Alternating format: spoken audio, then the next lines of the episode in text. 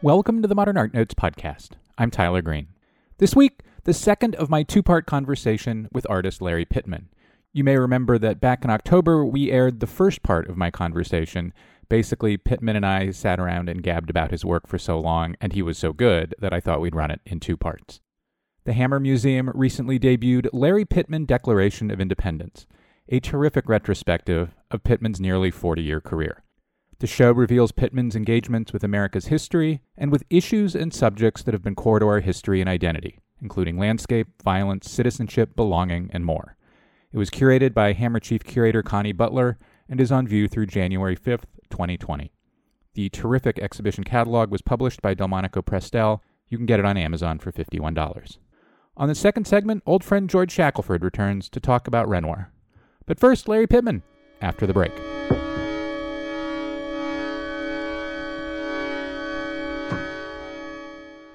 The Museum of Contemporary Art San Diego presents Nancy Lupo Scripts for the Pageant at its downtown location through March 15, 2020.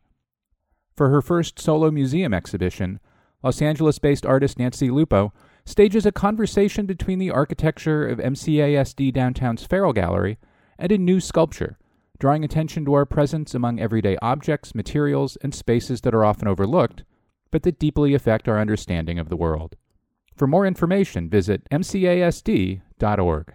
The Museum of Fine Arts Houston presents Beatriz Gonzalez, a retrospective, the first large scale U.S. exhibition dedicated to the work of Colombian artist Beatriz Gonzalez. Based in Bogota, Gonzalez is not only an internationally celebrated artist, but also one of the few living representatives of the radical women generation from Latin America. In one of the most comprehensive displays of the artist's work to date, Beatriz Gonzalez, a retrospective, presents more than 100 works from the early 1960s through the present, works that embody the full scope of Gonzalez's oeuvre. On view through January 20th at the Museum of Fine Arts Houston. Visit mfah.org slash Beatriz Gonzalez for more. Sheldon Museum of Art at the University of Nebraska-Lincoln began in 1888 as a community organized fine arts society. Within months of forming, the group audaciously presented its first exhibition, borrowing a 12 by 18 foot canvas by Carl Theodor von Piloty from the Metropolitan Museum of Art. So many people traveled to Lincoln to see the work, on view in the federal courtroom of the city's post office, that the superintendent of the Burlington Railroad scheduled additional trains throughout the state. Today, Sheldon Museum of Art houses nearly 13,000 objects in diverse media in a landmark Philip Johnson building. Sheldon treasures a selection of some of the collection's most important and best known objects by artists including Louise Bourgeois, Arthur Dove, Barnett Newman, Mark Rothko, Kay Sage, and Stanley Whitney, is on view through December 31st. To learn more, visit sheldonartmuseum.org.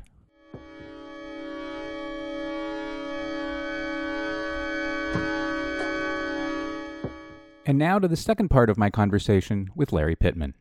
When we left off the first part of our conversation, we were talking about ways queer identity manifested itself in the paintings, and we kind of branched off from that. There's one more thing in that line from two more things in that line from which I want to pick up. And one is how you've painted the figure. There have been times in your career where you've been happy to paint figures and have painted lots of them. There have been other times in your career where we get body parts and not the rest of the figure, if you will. Um, that sounds far more violent than I mean it to. the first period during which the figure really comes in is in the beloved and despised paintings of the late 80s and early 90s. Um, and the figure comes in through the silhouette, which you nearly single handedly um, introduced into contemporary art. One of the things about the silhouettes is that some of them are obviously, very, very obviously men. But there are many moments in the paintings where the gender of the silhouetted head or bust, neck, shoulders up, is indistinct. And there are a couple of times in the paintings where you point to that by linking them with white lines that join those two silhouettes to other parts of the painting. Were the silhouettes ever, always, never for you about gender being constructed rather than innate? Were they about complicating ideas of gender? Well, you're right in your viewing of some of the the figures. You you you are they effeminate men or butch women. You know, I mean, I, to put that to advance that But kind even- of useless binary at this point. But even to you back know. up, some of the silhouettes also kind of have indistinct profiles, so not reading as male or female, and ponytails. And in the context of those paintings, which are referring to a, an American colonial past, men wore ponytails. You know, there's a there's mm-hmm. a an even multi-painting narrative and reference there. I think in those paintings, I was I was looking at the silhouette both as a specific image of a person and as an archetype. And in looking at, in especially in the in American history, there's so much of the the cutout silhouette in black paper. And when you look at those done in homes that they would have them framed of their children, you really can sense the specifics of that child many times. In other words, it isn't a shorthand version of a child. You, you get a sense of, it's astonishing how a silhouette, when it's done well and with care, can signal the fully fleshed out body without ever showing it. You're just showing the contour line and the void of blackness where you fill in what that person might look like. Um, so the, the whole idea of the of the silhouette for me was the specifics of the given contour, which give you a sense of a real person, and then the void of the blackness to actually flesh out perhaps yourself, your own behavior, or current social contrivances, behaviors, constructions, or whatever. So it's it's a I think it's a it's a very kind of useful and very elastic format that you can go from the very general to the very specific and from the very specific to the very general. So I'm just was even looking at it as a formal structure. So you're politely saying to me, no, it was not necessarily intended as a complication of gender. No. a little as we get into the mid to late 90s and I guess the early aughts, the figure is back in your paintings as recognizable bodies, fully formed, two and a half dimensional, if you will, because everything in your paintings is up against the picture picture plane, so we don't really get an opportunity for three dimensional. The figure figure is back um, in, in a series of works that address masculinity and and what it is, and in some ways the silliness of the construct. Because there are so few figures in your body of work, when do you decide to bring it in? What makes you decide this is a place or an idea or an engagement that needs the figure? Well, like for example, as we're speaking now, the these are we'll, we're look now looking to the wall adjacent to us, or the figure is going to make another appearance in the next body of work that I'm preparing for an exhibition in at Lehmann Maupin Gallery in March In New York. in New York. And the title of the show, as I always do, the title comes right at the beginning.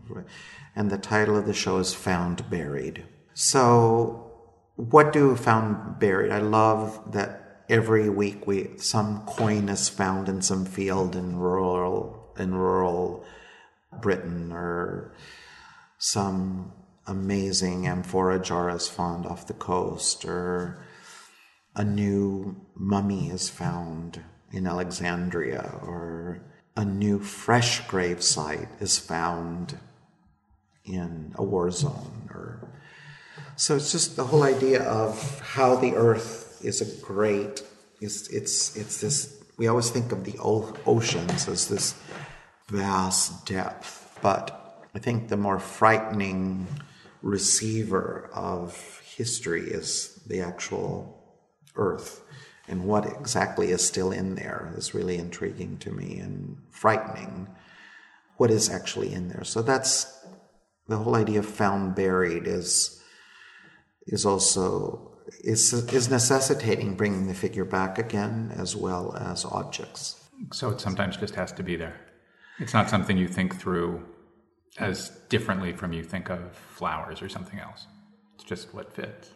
It what? Yes. In other words, I think I was again coming back from the title, like in the way that we were discussing early on in the first part of our conversation of Declaration of Independence and how that dove also happened to dovetail in with autobiography. Yes, I think that, um, you know, in this case, the, the formation of right from the beginning of the title is necessitating, well, what exactly do we find buried? We find bodies and objects buried. It's really pretty much it. Uh, we've been talking about the content of the paintings. Now let's kind of talk a bit about how and why the paintings get made the way they get made. Surface seems important to you right from the start. In Birthplace from 1984, which is the first work in the exhibition, but chronologically the second work in the show, you you applied gold leaf to what appears to be a vaguely pulped board. It's not a pulped board, and, you know you, you, can see the grain of the board um, and that it's pulped. Is what I'm trying to say it's a work that itself, but also its placement in the show, that argues for how important the surface of your paintings was and is to you. When and why did you come to care about the surface so much? Well, I, am happy that painting is in the exhibition because it also reflects my, really directly reflected my day job, which was in my 30s, I worked for Angelo Donghia, and I was a salesperson in his showroom, which is on the corner of San Vicente and Melrose, right across from what is now the Pacific Design Center. Mm-hmm.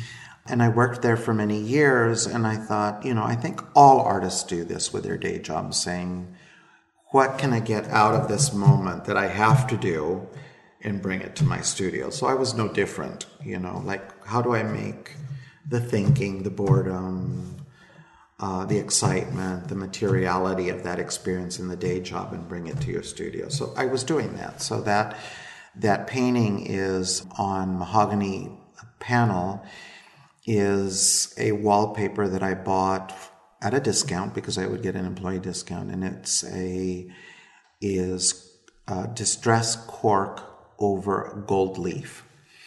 So I had a wallpaper person, professional wallpaper person, come and adhere the whole background of the painting, which I think that painting is maybe 10 by 10 feet, 9 by 9 feet square in, in, two panels. And so, you know, that was, uh, you know, it's a bit, the very beginning of, of the kind of figuring out what I wanted to do with materials, with surface.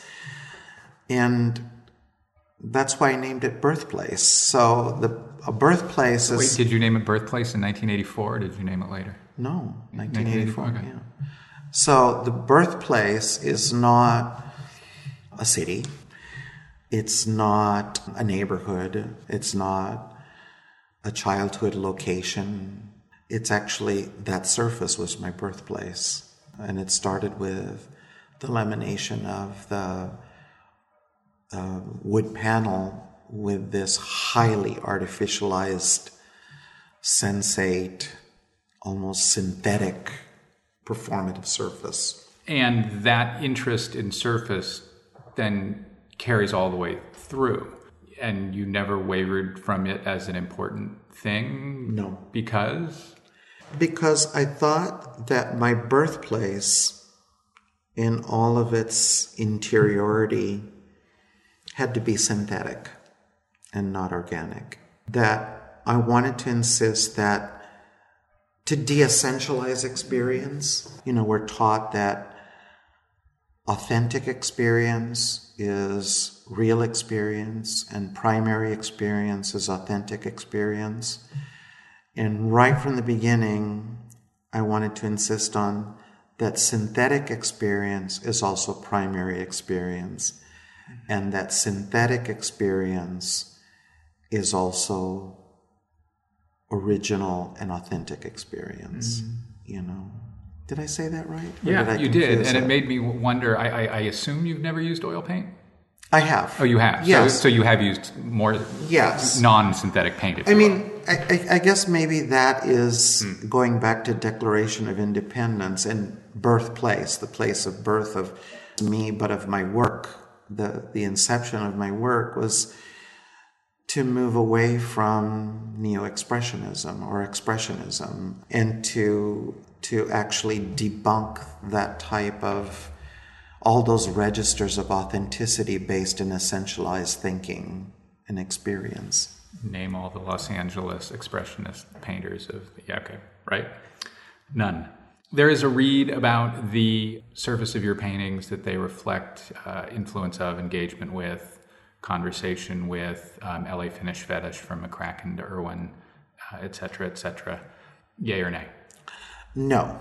And I'll tell you why. I think, as much as I admire that work, they are still tethered to our materiality with the resonances of, of abstraction and of reduction and minimalism. Yeah. So that's where I depart.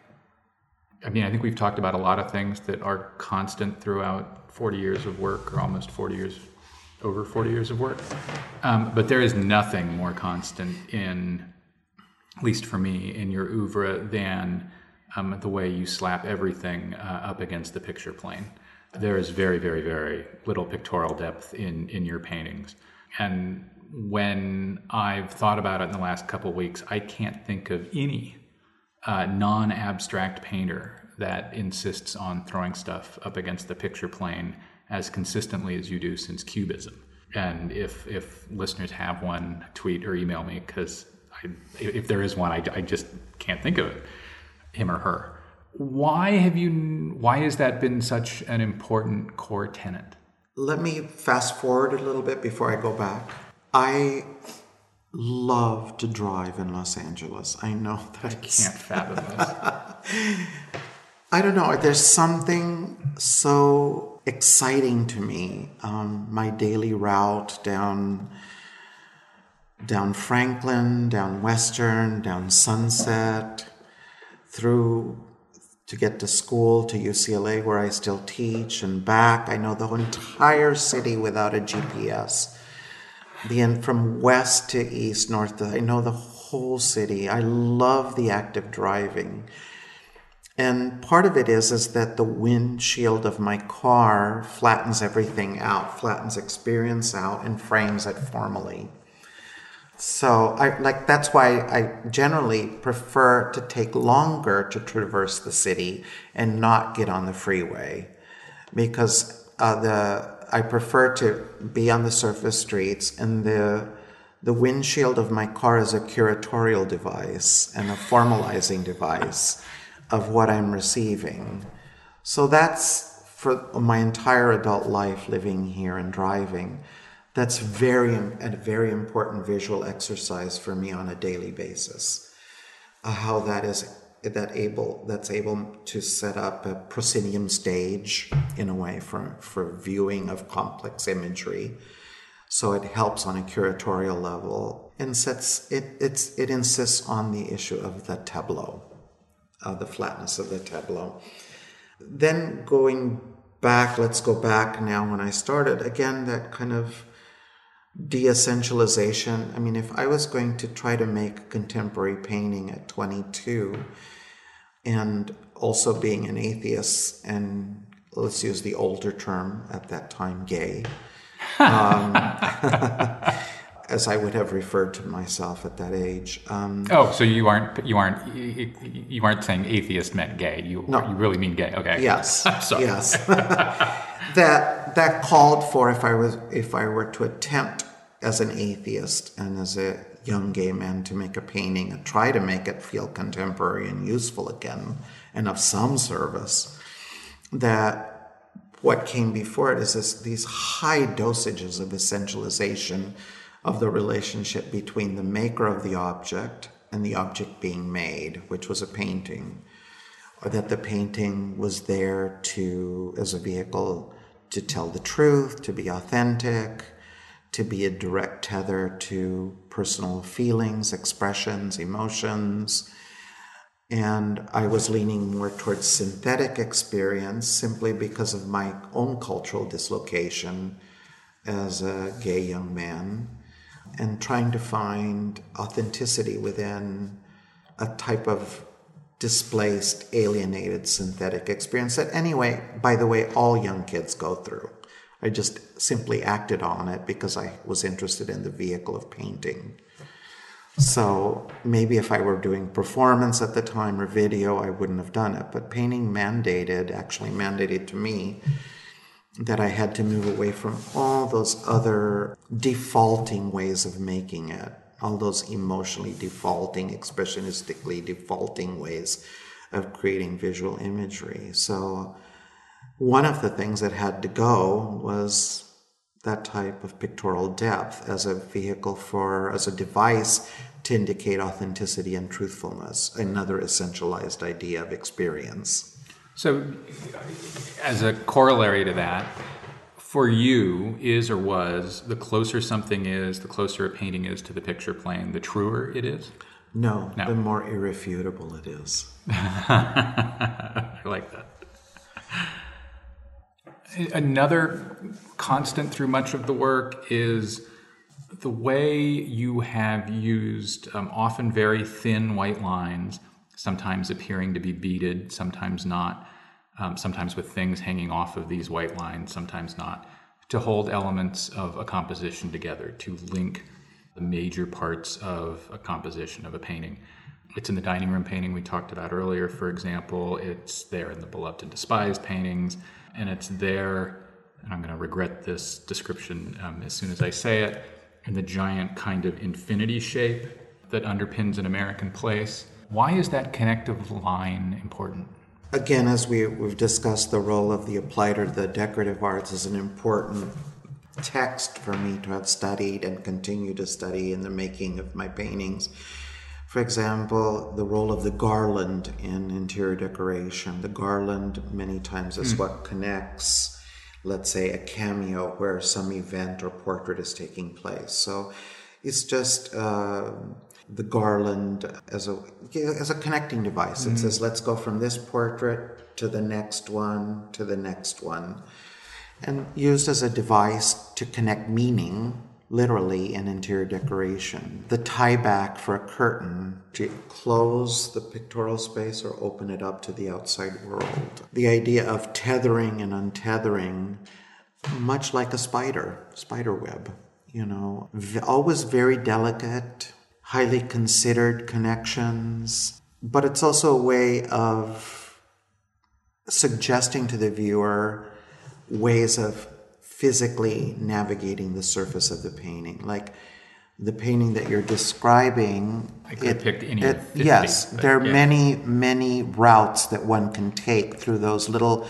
filigree dotted lines that say, go from Neo Geo black white squares to gun, go from gun to fulgent overripe gourd so it's also suggesting a kind of choreography of the painting in the way that I was talking about the garland in the interior room, of choreographing a way of approaching the meaning and decoration in interior space. You know, lots of garlands in Kerry James Marshall's paintings too. The same. Yeah. So I don't know how to describe this. this next thing I want to ask about, but it's also in the painting, in the, in the work, consistently throughout. The paintings are full of painted but ink like lines and doodads and passages, often um, against white backgrounds so that they stand out all the more. Initially, they were often separated from the rest of the composition by virtue of these white spaces. In, as, as, as, as you've gone through the years, you've decided to or figured out how to just make these ink drawing like passages just part of the compositions. Uh, what are they? Where did they come from? And why are they important? I guess when I'm thinking of making a painting, I go from the very general to the very particular. Right from the beginning, a formal issue, strictly formal issue, is setting up the architecture of the experience, the architecture of the space, a physical armature that will hold all these things that I'm attaching to it makes sense. So that kind of almost brutal, pragmatic analysis and evaluation of the surface comes very right away, or else I'm in trouble. If I delay that, and I have, I make that mistake fairly often that I delay that large formatting of the experience too much into the third half of the painting, I'm in trouble. What you're talking about is what I call, I mean, I know this sounds strange to say, but it's almost that last moment where the painting puts on its own false eyelashes. You're ready to leave the house and you, you take a brutal analysis of yourself. Am I presentable? What do I look like? And you make just the most minute adjustment to your presentation out into the public. I know that might sound antique, an idea to a lot of your listeners, but I was still raised in uh, a home and in a generation where the way you dressed and lived inside was different from the way you presented in public. You know, those distinctions of leaving the house were so huge and still are for me. So th- these fine filigree moments or, you know, fine line work, as you suggest, on light grounds, are a way of saying, to the viewer, yes, I'm advancing this meta experience, but there's also, it's maybe almost an insistence on the folly of the moment in the way that I said, putting on the fake eyelashes onto the painting, which is in and of itself a folly, or the delusionism, the self delusionism of assessing yourself in a mirror before you walk out into the world. It's a form of folly so I guess that's kind of how it operates. But it's also at the very end. That happens always at the very end of the making of the painting. That's what I was, that's what I was going to ask. So it's both the last thing we see often in a painting as we move physically toward it, but it's also the last thing you do on the painting. Before the painting's made public. You know, we were talking about the flatness of the painting and how you don't do illusionistic space, but you have often in many paintings over many years, going back to the mid 80s, built up paint to provide topography on, on your surfaces. In the early paintings, it's generally in the corners. Um, it's flat expanses of usually paint of a dark color that's that's built up in these flat planes that play off of each other. In later paintings, it gets much more complicated and crafty. And so I wanted to ask about that a little. One of um, you, you, obviously know you're doing it and have great intentionality about doing it. There's a 2016 painting titled Grisaille Ethics and Knots Painting with Cataplasm, number one. Cataplasm is the thing I'm, I'm describing. And in that painting, it reads as candle wax. Is there a way you think of that move, of that extension of the painting, of that creation of the extension of the painting into our space, the viewer space, the building of topography into the painting? Again, it's completely. Uh when I do use, like in the paintings, Grisaille Ethics and Knots paintings with cataplasms, first of all, the cataplasm is a poultice of sorts. A cataplasm is a poultice. I have to interrupt for a second. I had to look up cataplasm in the dictionary, mm-hmm. and it literally says "sea poultice." Yes. so, in this case, it's again when I use uh, the buildup of pain. And I'm so excited that it showed up again. You know, it shows up very early in the exhibition and then makes mm-hmm. an appearance at the end. Mm-hmm. And I was excited by that. And actually, that was a group of paintings that I showed in Berlin in that year. And again, I wanted to insist on synthetic experience, artificial experience, topical experience, which is what a poultice does. You actually lay uh, a poultice on the top of, let's say, your arm that might have a rash or an infection, and it's supposed to soothe it and maybe draw out the malady of sorts. That's what a poultice might do. In this case, these paintings are physically ill, so I'm actually applying a poultice onto the surface of the painting to draw out uh, or to remedy whatever is occurring in the painting itself. So it's it's actually the poultice. What is indicated by the poultice is that it didn't come out of the internal logic of the making of the painting. It yeah. came, it came out from an exterior force. Yes, me, but maybe some other exterior force would say, oh my God, these paintings are ill. Let's apply a poultice onto the surface of these paintings. So it's also acknowledging the kind of painting as object, but the synthetic nature of the experience as well as being primary experience. And the paintings are so flat in so many ways otherwise that it always leaps off. The yes. surface. And there's no connection, there's no relationship. Like, for example, I'm excited that there's no relationship between the poultice and the painting, and they are deeply unaware of each other's existence.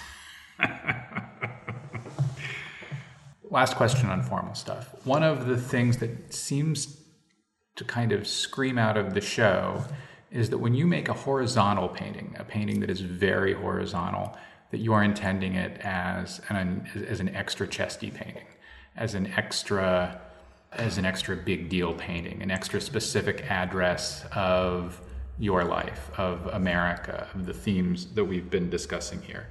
Is that curatorial or are you doing that? Horizontal paintings are the most difficult paintings for me to make. I don't think that way. I feel mm. much more comfortable on a formal level orchestrating ideas in a vertical format in a painting. I guess I think of it, I mean, that's what I get from Western European religious painting that I love, or folk art, even the, the format of the iconic, the icon that I've learned so much about and gotten so much from. So for me to make a horizontal painting is just, it's the hardest thing for me to do. All the paintings that I'm doing for the new show are horizontal. And I guess this is maybe my own kick in the butt, but I always make a list of things that I can't do anymore, or things that I should try again that are difficult or I'm not comfortable with, and that's one of them. Hmm. And I think that maybe the horizontal is this wonderful moment that can seem cinematic, operatic, proscenium stage, overt drama. It, it lends itself to that as opposed to, to the other format, which is vertical. So it invariably demands in, of me really a different approach. Uh, almost, I, I become more throwaway in the horizontal format. I, I have to sometimes take bigger risks that I'm very uncomfortable with and unsure about. And I want to close with, if you will, the semiotics of Lari.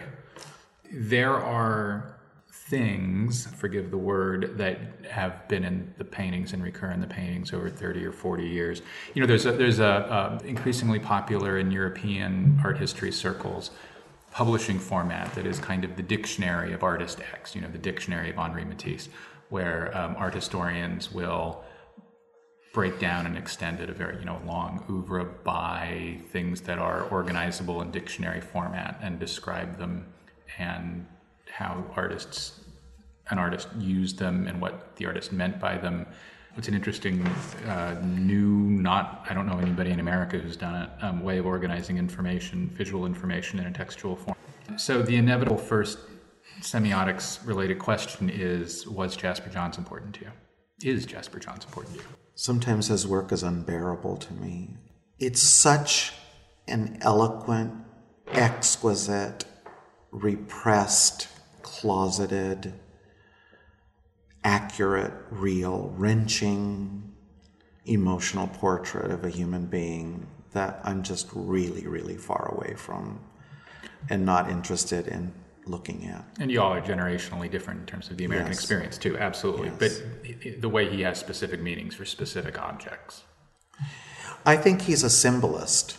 I'm not a symbolist. Do you mean symbolist in the Redon way, or a symbolist? No, a, a- a, I think he uses symbols. In other Oh, words, he does too. one image, one meaning. I'm interested in the mutability of cognitive language. Um, that you could look at a flower in one painting, and then that flower is a person in the other painting, or that flower is an idea in the next painting, or the flower is the anus in another another painting, or the flower is the labia in another painting. you do it with the noose and Yes. the anus too? So I, I'm not a, I don't use the imagery is it's all about suggesting to the viewer that yes, these things occur regularly and reappear constantly from work to work, but you have to exercise or control your cognitive language of it and suppress it to be able to enter the painting because it's proposing a new association with it, not a symbolic association with it. So there are not things you use, say eggs or light bulbs, for example, that remain. No, they're not symbols. No, but they don't. They don't have. I know they are symbols in the bigger world. Yeah, yeah, yeah, Yeah. But they don't have consistent meanings for you and how you use them across bodies of work. Not at all. Not at all. Owls. Well, like for example, the owl in in many of the paintings, just from male to female, It does. with not a problem, or embodies in many cases both genders. Again, I looked at the owl as a malleable image and not necessarily a symbolic image, and that's why I, I'm interested, and maybe to get more to your question, I'm interested in symbols, but I'm interested in dislocating the one accepted reading of the symbol, the canonical meaning of the symbol, and secularize it a bit. A good example of that might be the way you use uh, a certain shape as both a leaf and as a vulva Yes. type shape over and over again. Not sure necessarily in the same painting, but how how that form, if that's really a form, has um, malleability. I guess one of the things that I always get from viewers is that they'll point to something in the painting and say, "Well, what does that mean?" And so I, I think I think with with Jasper Johns, you there probably is a code that will always remain deeply uh, unencodable and personal, but one has one can take some idea, one can get some idea of what they might mean because of their historic reoccurrence. I would say when someone asked me, What does this mean? I said, Well, first, before you get there, that's not how you, you can have the experience with a painting. What is the logic that's being, what's the internal logic that's being advanced in the painting? And then look at the attendant meaning of the objects, not the other way around. That the attendant meaning of the objects that are being viewed are not the key to entering the experience of the painting but the interior logic of visual logic of the painting is a way to enter the painting and then that suggests the attendant meaning of the specific objects which derails your cognitive language expectations of what is prompted by that object normally There are a lot of things that recur in the paintings owls, candles, fish, flowers, ships, boats, light bulbs, eyes. But there are still new things that come in. So in the mid 2010s, I think for the first time, you bring in dominoes. Do you lean on yourself to bring in new things and not use the same toolkit? Well, that the, the paintings you're referring to were was a, a group of paintings called Nuevos Caprichos, and it was again, as we were talking earlier, I it's a conjectural um, introduction of two people who did not know each other historically, but spoke with equally but very different brutal existential voices, and that's Emily Dickinson and Francisco Goya. The domino so it, i think it was a series of 10 paintings that i showed at barbara gladstone in new york. And the, the way they were installed it was considered as an installation. So in dominoes i don't play parlor games I had to sit there and think, wait, are these called dominoes? Yes, yes. they're, called dominoes. and so you hooked up a five to a five Yeah. to proceed, and then the other side might be a three, and you hook up the three to the three.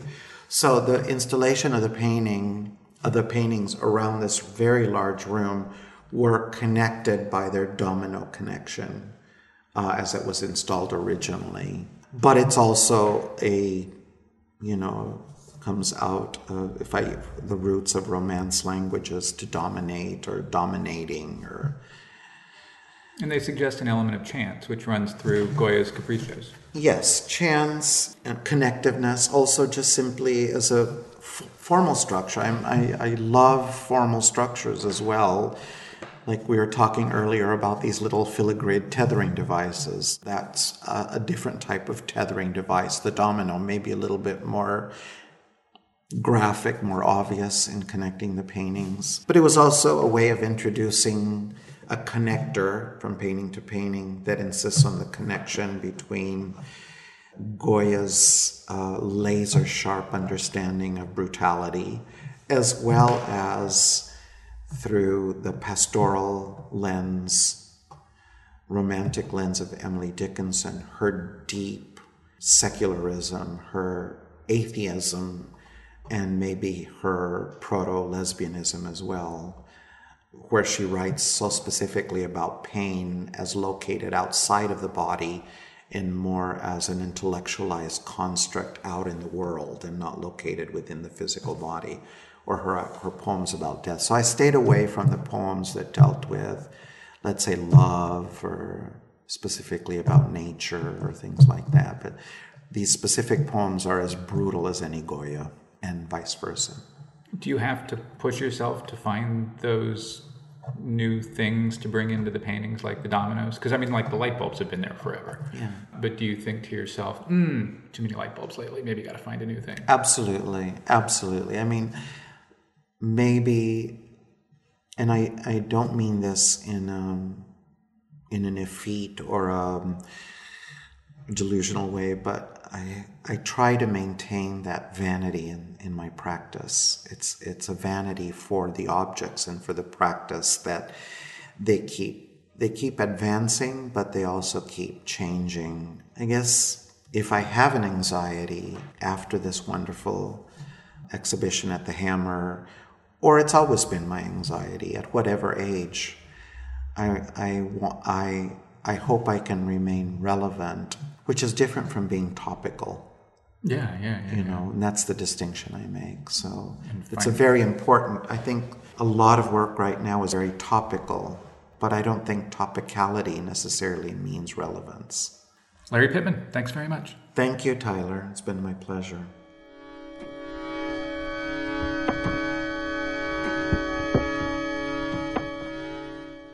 Nineteenth century Gothic literature meets San Francisco film noir in Alexander Singh A Gothic Tale, on view at the Legion of Honor Museum. Known for playful artworks that challenge traditional storytelling, Alexander Singh explores the motif of the doppelganger through a fantastical, thrilling short film presented alongside a selection of prints, sculptures, and paintings from the museum's collection.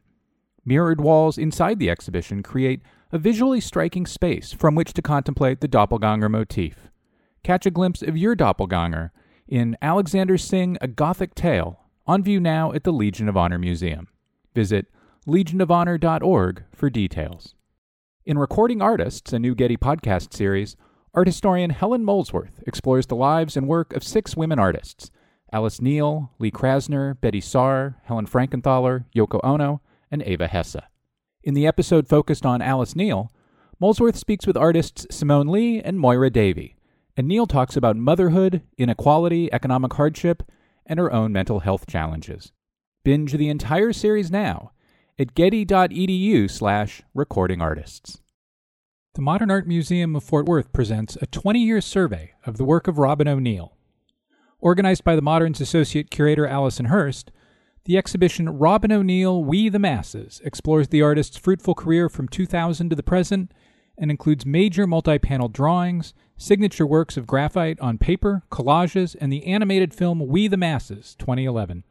This in depth presentation is the first to examine O'Neil's formal and conceptual developments over the past two decades. On view in Fort Worth, Texas, October 18, 2019 through February 9, 2020.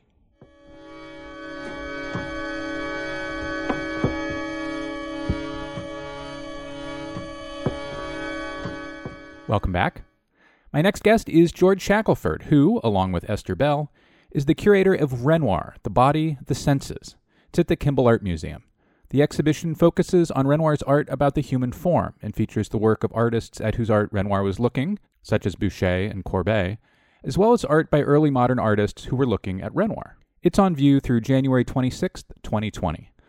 The fine catalog was published by the Clark Art Institute, which originated the exhibition. You can get it on Amazon for $38. George Shackelford, welcome back to the Modern Art Notes podcast. Glad to be with you. Why was Renoir's engagement with the body, particularly the nude, over the course of his long career, a subject you wanted to study and exhibit? It's a collaborative process with my colleague and great friend Esther Bell from the Clark Art Institute in Williamstown, Massachusetts. And Esther joined the Clark uh, a couple of years ago and rightly figured that the Clark needed to mark the centenary of Renoir's death with a major exhibition for the summer of 1919. When she came to me for confab about what that subject should be, I immediately thought of the idea of the nude because the Clark owns two of the really greatest of the nudes from the 1880s the blonde bather from 1881 and the uh, nude arranging her hair from a couple of years later. And so, with those anchors, really, or, or keystones, maybe perhaps better, the exhibition had a real focus for being in Williamstown when she invited me to accompany her on this journey through Renoir's nudes, I said, by all means, and let's have the show come to the Kimbell as well this autumn. And it opened on the 27th of October and it'll run through the end of January. The nudes was a subject in Renoir that seemed to me to have been, I don't want to say marginalized, but not properly tackled. How about that for a for a phrase? it's so important. Everybody knows that that Renoir is one of the great painters of the nude in the 19th century, certainly, and it just hadn't been been concentrated on in a way that we have now done, and we think was very much worthwhile doing. About a third of the paintings in the show are not Renoir's. It made me wonder if part of your interest in this show was highlighting Renoir as a kind of pivot, as an artist who was looking at the art historical past at, at the Louvre, and because perhaps it was to a certain extent through Renoir that younger painters, the early moderns, accessed the past. You know, I think that's certainly what has happened in, you know, dynamically in terms of the experience of the exhibition, where you you first encounter Renoir in a in a room surrounded by works by artists going far as far back as Rubens and uh, as near in time to him as Courbet and Corot. And then at the end of the exhibition, you see Renoir sort of telescoped into the into into the future with works by Bonnard, uh, Matisse, Picasso that were actually created after Renoir had died. But the idea of including these works was really, in large part, to make Renoir come into greater focus. And if, as a pivot, then that's one kind of understanding we can have of him. But also, it, it, it served, I think, and it serves for us to make clear to our visitors what it is that Renoir does that his colleagues, his contemporaries, that is, his predecessors or his followers, in a way, don't do.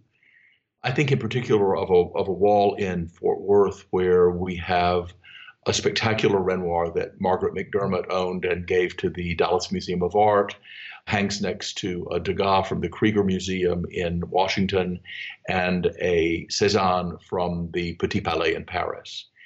And here Renoir is displayed with two artists whom he knew well, with whom he exhibited. In the case of Cezanne, for whom he held, held a sort of lifetime friendship and admiration. With Degas, an artist he saw socially well into the 90s and, and a little bit thereafter. So the Renoir is as unlike the Cezanne and the Degas as you could possibly be. And everything that it is, that is to say, elegant, uh, refined, sensual, lovely, textural, beautiful, you know, tender. The Degas is not, and the Cezanne are not. The Degas is tense and kind of brutal, and the woman can't get her comb to go through her hair. And in the Cezanne, the figures are chunky and blocky and mechanical almost when you compare it to the sort of lyrical, rhythmic movements of the of the graceful beauty by Renoir, whose face, by the way, we don't ever see let's kind of go back to the beginning of the show, you mentioned Courbet and Corot. What is Renoir seeing in their treatment of the nude, and I guess particularly the bather, that he is both borrowing and adding to? In that first gallery of the exhibition, we have two works by Renoir painted in 1870. One is from San Paolo, from the the great museum there, and it's a bather with a griffon dog, Lise on the banks of the Seine, and it shows Lise Tréhot, his then lover, as a Parisian girl out for an, uh, an outing of some kind. She's removed her clothes and she is presumably going to swim in the river. In a painting hanging right next to it from the same year, Lise also, in this case, impersonates a, a water nymph. And on the adjacent wall, we have a Courbet from the late 1840s of a sleeping bather who, like the bather by the Seine, is in fact a very per, the person of absolute modern times. Her clothing is there; it's clearly modern clothing. She is a, a nude of our time and place in a setting that has made her somewhat more abstracted and more art historical, if you will. In the case of the Corot, in the wonderful picture from the Corcoran collection now at the National Gallery in Washington, the nymph, we see her, or the Bacchante, we see her as a, a, an absolutely mythological figure, but with all the kind of I don't know, reality and, and weight and presence of a living being. In both of the cases of Courbet and Corot, their treatments of the nude were criticized by art critics or the, the, the writers of the period as being perhaps a bit too real and too maybe so, slightly scruffy or dusty or dirty. And we see this same same thing happening with Renoir, and I think it's a I think it's actually what Renoir is looking for in his admiring of Courbet and Corot. He's looking for a kind of juste milieu between the tough realism of some of Courbet's most out there uh, subjects and the salon ideal because he's looking absolutely to, to, to gain success at the salon, but he's trying to figure out how far can he push this realist notion, how modern can he make his nude seem while still having her be within the the rules of the game, if you will, for the salon. And so I think Corot and Courbet offer him examples either to follow or to slightly play with, if you will, because I think he, I think he he pulls back from the the grittiest, most in-your-face aspects of Courbet. For instance, by quoting Praxiteles in the in the pose of his nude. There's also a great moment in the Renoir painting where the untied red ribbon of the Courbet kind of resurfaces in the Renoir, only it's still tied. There's a blue textile underneath the nude in the Courbet, and there's a blue textile garment in the pile of clothing at the bottom of the Renoir. There are all these little tips of the cap, if you will. I'd, I'd love to know whether actually whether Renoir actually knew that very picture which you're talking about from the Detroit Institute of Arts. I, I I as yet can't verify that he absolutely did, but it's it's fascinating the the relationship between the two. Yeah, yeah. And of course, Renoir isn't just looking at his near contemporaries. He's going all the way back to the 18th century. Who in the 18th century is he looking at and and how do you set that up in the show? Well, it's above all, it's Boucher. Francois Boucher, the great Rococo master, one of the first painters to the king, is the the sort of consummate artist of the female nude in the French Rococo. And he really exemplifies for Renoir what the the great traditions of the previous century were about. You know, when we think now of the 18th century, we think of it as so, you know, so remote and so well, the Ancien Regime as being something that's from a very distant past. But remember that that for Renoir, the Boucher that he loves the most is basically a hundred year old painting. It's it's like a like a, a Cubist Picasso for us now. It doesn't seem so very remote in time. And so the revival of interest in the 18th century that takes place in the mid 19th century is something that Renoir, you know, definitely participates in. And one of the key factors in this was the purchase by the Louvre of Boucher's Diana at her bath, a painting from the mid 18th century that was that was acquired by the Louvre in 1852. Now, this is added by the museum to its collection of largely royal paintings, and it's a painting that's very, very different from the ones that had been owned by by the by the state before, by the king we assume that the great collection of, of 18th century paintings that we know now as the Louvre collection was always available, but much of it was given to the Louvre considerably later in date. And this purchase of the Boucher was really remarked on by many, many artists. And artists like Manet or Tissot or Fantin-Latour they rushed to the Louvre to register to make copies of this very painting. Renoir refers to it much, much later when he's talking with the dealer Ambroise Vollard. He refers to it as the as the first painting that he really fell in love with it with, and that he has carried it with him his entire life.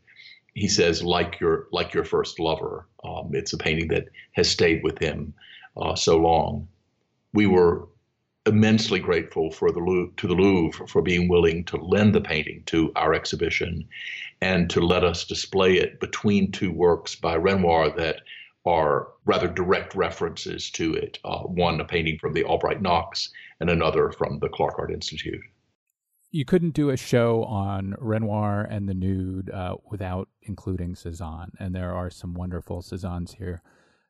Renoir refers to Cezanne in a, in, in a lot of ways bathers, outdoors. What for you are the most important things Renoir takes from Cezanne's bathers? Well, it's it, it's certainly an interesting problem because we know what Renoir saw when they were exhibiting together in the 1870s in the couple of, of Impressionist exhibitions where their works were shown at the same time and that would include, for instance, the the wonderful bather from the Barnes collection, the early bather set in a landscape with the fantastic triangle of green light. That superb picture. Needless to say, not in this exhibition. The best Cezanne in America, in my book. yes, absolutely. And then you know we know we know that he goes to uh, Aix and spends some time with Cezanne in the early 1880s. But by the mid 1890s, when Vollard holds the retrospective of Cezanne in Paris, we see him actually acquiring a work by Renoir, and that is the so called Battle of Love from the National Gallery of Art that is in the exhibition. A work that he then owns until sometime in the teens, in maybe 1911 or 12, when he chooses to sell it for some reason. Don't understand quite why, but it is with him then for a, almost a decade. And at the time in the late 1890s, when he is turning back to making multi-figured compositions that are based on the idea that he has explored in the late 1880s for a large multi-figured composition of nudes in the landscape, but on a different scale. And I think the small size of the Cezanne that he owned um, after the mid 1890s has something to do with with the ways in which he tries to create these smaller easel scale pa- paintings, not not big large scale, uh, if you will, sort of museumy paintings, but instead paintings on a on a more uh, manageable uh, scale, but filled with figures. The Bathers in the Forest from the Barnes is is an example. The beautiful Bather with a Crab from the Cleveland Museum of Art that's in our exhibition is another.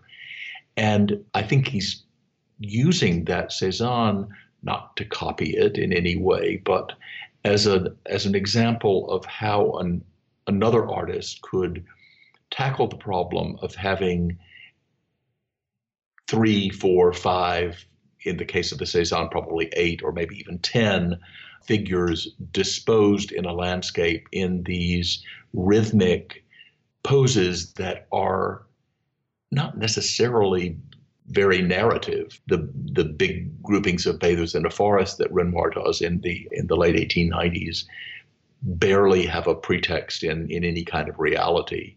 They're, they're assemblies of, of figures across a, a plane, much more thinking about like Titian or, or, or Boucher than they are about any kind of narrative that would have a basis in, in any kind of fact.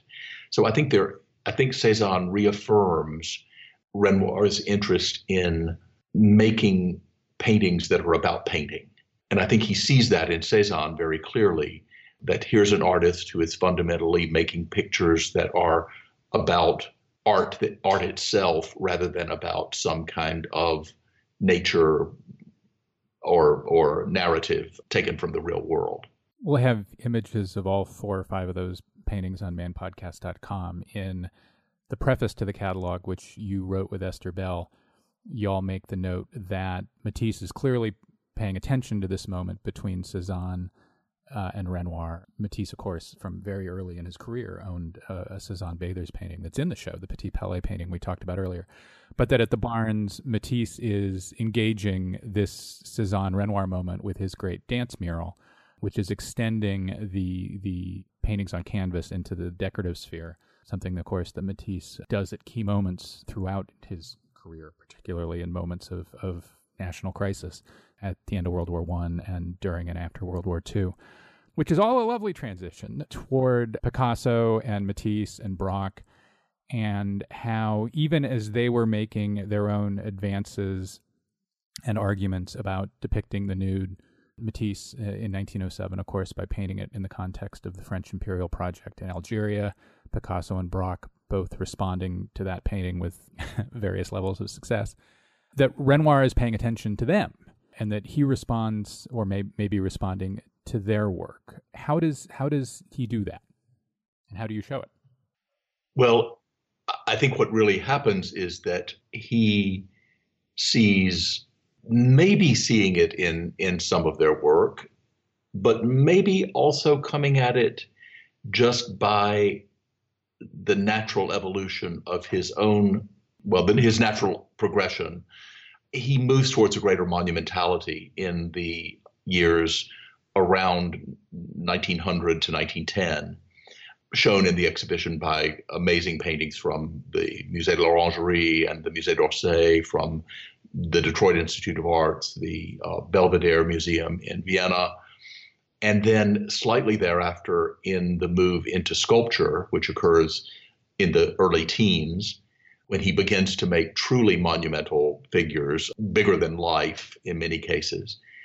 And I think I think there's a, a sort of direction towards making nudes that are big statements, and particularly the isolated nude or the nude with just one other figure. And I think that's what you're seeing in in Matisse, Picasso, Braque at the same time. It's a statement of the eternal meaning, or maybe better the eternal significance of the nude as a, a, a, sort of classic cornerstone element in, in the creation of great art. And that very much, especially in France, absolutely. And going back, going back, of course, to the the golden age, the great century of of Louis XIV, but also repeated again and again across time. Think of Ingres, think of David, think of Poussin, needless to say, uh, before, and all the way into artists of Renoir's generation. And and I think you're right. At at moments of national crisis, when the notion of the Frenchness of French art needs to be reasserted, we find Renoir, like Picasso, like Matisse, coming to terms with that by making pictures like the last bathers of uh, 1918, 1919, that is really the culmination of this exhibition. George Shackelford, thanks very much. Glad to have been with you anytime. That's all for this week's show. The Modern Art Notes podcast is edited by Wilson Butterworth. Special thanks to Steve Roden, who created the sound for the program. The Modern Art Notes podcast is released under a Creative Commons license. Please visit Modern Art Notes for more information. Thanks for listening.